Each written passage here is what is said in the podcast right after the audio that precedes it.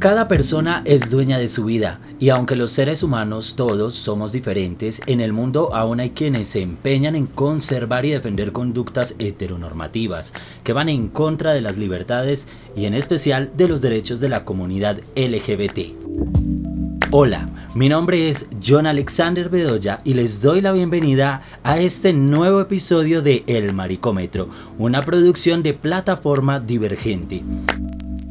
En este podcast no buscamos justificar la orientación sexual, pero sí en contar las experiencias individuales que han influido en el colectivo, a través de esos hilos que la vida sabe tejer para evolucionar, porque tenemos derecho a vivir nuestra sexualidad como algo normal y no sintiéndonos menos que nadie.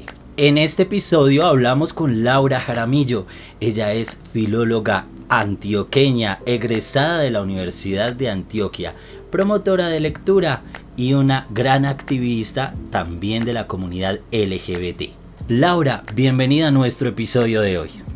Hola Alex, muchas gracias por la invitación. Qué placer estar acá compartiendo una experiencia tan bonita que nos atraviesa desde el cuerpo.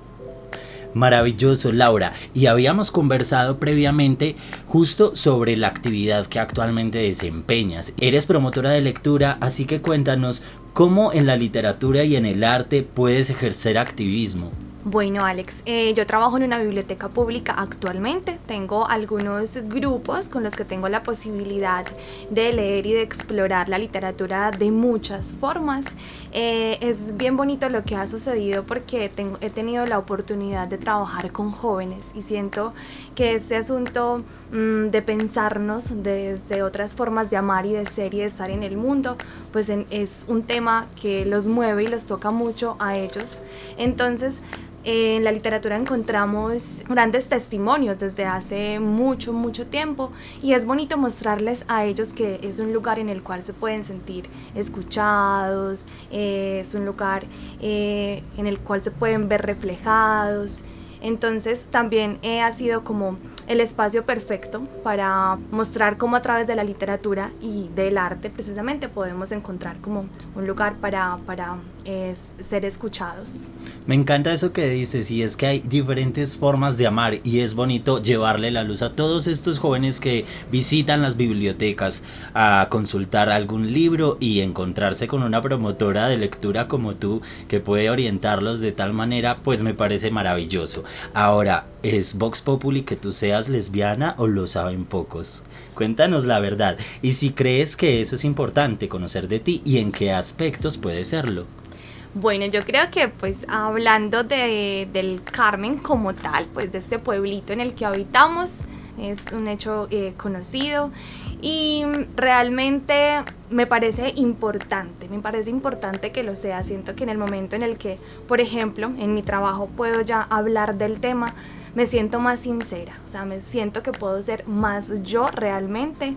También sucede lo mismo en mi familia, por ejemplo, que obviamente fue un proceso mucho más complejo, pues de mucho tiempo, de muchos años pero que sucedía lo mismo si estaba de pronto en algún encuentro familiar en una conversación donde no podía expresar realmente mis opiniones porque realmente es algo que nos atraviesa completamente, ¿cierto? Entonces el hecho de que ya sea algo eh, popularmente conocido me parece que es importante y me ha permitido como reconciliarme con muchas cosas de mí misma.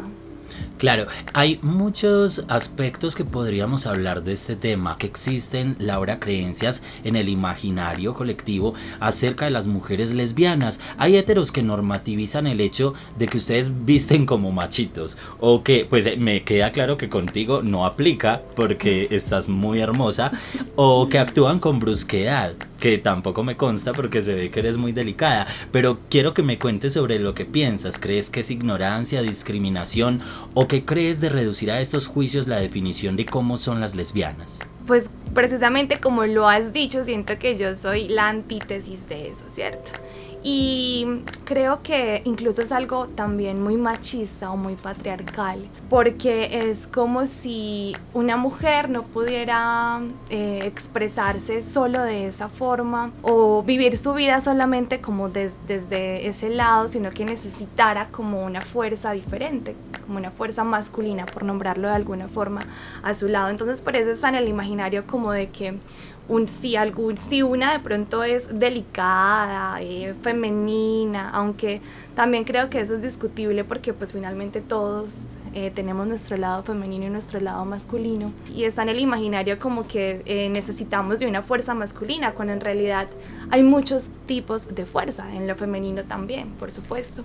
Entonces, bueno, yo siento que es algo patriarcal todavía, pues que ahí está pues como en ese proceso de, de derrumbarse o de transformarse. Y no, siento, pues no estoy de acuerdo completamente para nada, pues como con, e, con eso. Y, y me encanta vivirme de esta forma, o sea, vivir mi expresión lesbiana de una forma tan diferente y ser precisamente como esa antítesis a ese imaginario errado. A mí me encanta todo esto de la diversidad, Laura, es por precisamente ese asunto. Y es que hablamos de múltiples posibilidades. Es decir, eh, en el tema, pues, por ejemplo, así hablar de ustedes, las mujeres lesbianas, pues también las hay aquellas que quieren vestirse un poco de jeans, otras que buscan lo opuesto con sus vestidos, maquillarse, otras más sobrias para ese aspecto. No hay que desconocer otro tema y es el rechazo, el bullying. ¿Sufriste bullying en el colegio o algún tipo de discriminación, Laura, hasta el momento? Y si esto generó sentimientos que te impulsaron a querer luchar contra ello. Totalmente, yo siento que pues para mí fue muy duro en el colegio eh, porque lo descubrí en un momento en el que realmente habían muy pocas mujeres, o al menos yo acá en el pueblo no conocía como a una mujer con la que me sintiera identificada, ¿cierto? Y que estuviera, que hubiera pasado por lo mismo que yo estaba atravesando en ese momento. Y es que estamos hablando de hace aproximadamente 15 años, porque yo lo descubrí pues muy chiquita y, y pues realmente cuando lo descubrí en el colegio fue un escándalo impresionante, tanto que apenas estaba empezando como un poco el auge de las redes sociales y no sé qué, había una página donde literalmente era como un Facebook, pero no recuerdo bien cómo se llamaba, no era Facebook, era una plataforma donde la gente hablaba de las otras personas, entonces publicaban un chisme como, ah, eh, tal persona esto, no sé qué, en el colegio, y el resto se encargaba como de destruir a esa persona. Y fue de esa forma eh, que salió a la luz eh, mi orientación. Entonces fue muy, muy complejo porque además mi mamá es profesora. Entonces mm, ella tenía contacto, no en ese colegio en ese momento afortunadamente, pero sí tenía muchas amigas en el colegio y así fue también como mi mamá se dio cuenta de eso cuando lo hicieron público literalmente en una red social y con comentarios muy, muy feos y muy pesados. Y a partir de ahí ya el colegio eh, empezó a ser un lugar muy difícil, muy difícil de habitar y de estar. No encontraba tampoco las compañías o, las amistades en que refugiarme, porque eso ya lo vine a encontrar, digamos, en la universidad, ya eh, pues en la ciudad, y creo que eso también tiene mucho que ver con el hecho de haber estado en un pueblo que en ese momento era muy pequeño, muy tradicional, entonces la verdad en el colegio sí, pues sí fue un proceso muy duro. Para mí fue muy difícil descubrirlo porque yo no, no lo imaginaba, o sea, yo soñaba con una vida muy tradicional, esposo, hijos, hasta que conocí a una mujer que se convirtió en mi mejor amiga, pues una, una niña del colegio que empezamos a, a, compartir muchísimo, un poco más allá de, de, una amistad sin todavía hacerlo de una forma consciente, obviamente ya se estaban moviendo un montón de cosas en cada una. Entonces ella inicialmente fue mi mejor amiga y luego fue, la, fue mi primer amor, literalmente. Pero es decir, que ella fue la que llegó a consolarte de algún modo por todo lo que pasó en esa red social. No, con ella fue con la que eh, me hicieron ese escándalo en la red social. Entiendo. Y juntas descubrimos que nos gustaban las mujeres. No cortaron la relación, por eso. No, para nada. Juntas, de hecho, o sea, lo que pasó es que éramos amigas, éramos mejores amigas y en un momento nos dimos cuenta que estábamos enamoradas. Eh, hacíamos parte incluso de un grupito de amigas y cuando ellas se dieron cuenta de ese escándalo que nos hicieron, ellas nos dieron la espalda. Y quedamos literalmente ella y yo. Entonces fue muy difícil porque, bueno, yo no podía ya compartir con nadie lo que me atravesaba cuando tenía, digamos, eh, no sé, algo por contar respecto a lo que pasaba con mi relación, porque una vez necesita eso, sentarse con un amigo o una amiga a conversar respecto a lo que está pasando en las relaciones, pero nada, ella sí, ella era mi novia y además mi amiga, mi única amiga prácticamente en ese momento.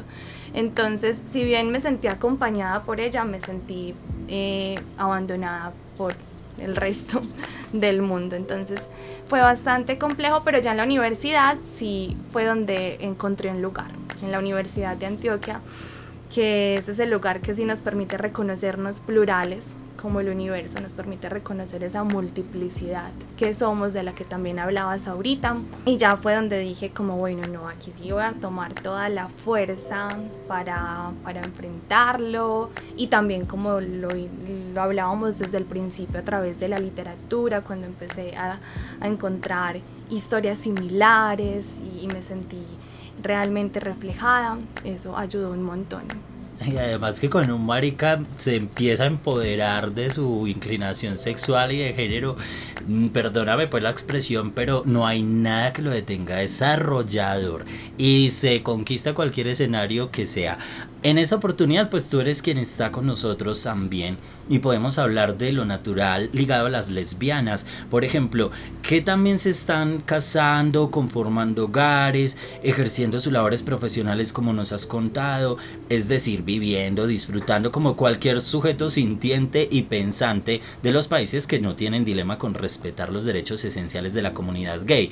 O sea, es que no, no hay rareza en estas cosas, pero ¿quieres contarnos un poco de tu historia, por ejemplo, cómo vives hoy en día, estás con alguien, viven juntas, qué disfrutan hacer o si estás soltera, qué te dedicas. Sí, es muy bonito que preguntes por eso, pues yo actualmente vivo sola, vivo sola con cuatro gatos con mis cuatro gaticos, mis cuatro bebés. Pero hace dos años aproximadamente tomé pues como esa decisión de independizarme y lo hice con mi pareja, con eh, mi expareja. Eh, junticas pues decidimos como arriesgarnos a formar un hogar y es una experiencia bien bonita. Eh, la convivencia pues es muy chévere. Igual yo siento que es un asunto también mm, pues, humano, ¿cierto? Pues es asunto de, de, hacer comunidad, de hacer hogar, de, de, vivir con alguien y de compartirse desde la intimidad con alguien, pues es algo que es algo humano, que, que todos en algún momento eh, queremos vivir y, que nos enseña un montón, ¿cierto? Independientemente de, que sea, sean dos hombres, dos mujeres o bueno, lo que sea. Pero mmm, sí, fue una experiencia que me enriqueció un montón y ya pues también estar sola después de esa experiencia ha sido bonito porque es un, un florecimiento de otra forma también. Qué bonito, además que es muy desafiante esto de la convivencia, realmente no es sencillo, pero como todas las relaciones heterosexuales, no heterosexuales, pues estamos en un continuo aprendizaje. ¿Alguna vez has sentido la necesidad de ocultar tu orientación sexual, por ejemplo en espacios de trabajo por temor a perder el puesto o algo así? Mm, como yo trabajo con niños y con niñas, a veces sí cuando me encuentro, por ejemplo, en, las, en la calle y estoy, cuando estaba con mi pareja y me encontraba con las mamás de los niños, me daba temor de que de pronto los retiraran de los espacios, de que de pronto les hicieran, eh, no sé, comentarios y que ya los niños cambiaran su actitud conmigo. Pero realmente eso nunca ha sucedido y me he dado cuenta también que los niños, incluso para ellos, es algo completamente natural. Entonces, ha sido muy bonito porque yo también ya con ellos y con ellas pues simplemente simplemente soy y ya he superado como un poquito ese temor. Laura, muchísimas gracias por haber participado hoy de este episodio. Muchísimas gracias a ti. Súper rico el espacio, de verdad que es importante hablar pues como de este tema. Y el mensaje es como que se amen, ¿cierto? Es como un, men mensaje de de volver a uno, de amarse muchísimo, de, de cuidarse, de no tener miedo a, a, expresar como somos desde la multiplicidad también que ya hemos hablado, ¿cierto? Porque también eh, reconozco que, que, no es un esencialismo, ¿cierto? Que estamos en este mundo y somos seres múltiples y cambiantes, entonces es un asunto de, de abrazarse, de abrazar cada, cada pedacito que va resurgiendo. Y poco a poco vamos conociendo nuevas historias en este El Maricómetro, la temporada que estamos realizando a través de plataforma divergente. Pilas pues, normalicemos el lesbianismo, acabemos con la discriminación. La aceptación es vital para vivir en libertad. Ah, y tener actitud crítica para controvertir los modelos heteronormativos que nos quiere imponer muchas veces la sociedad machista. Hasta la próxima amigos.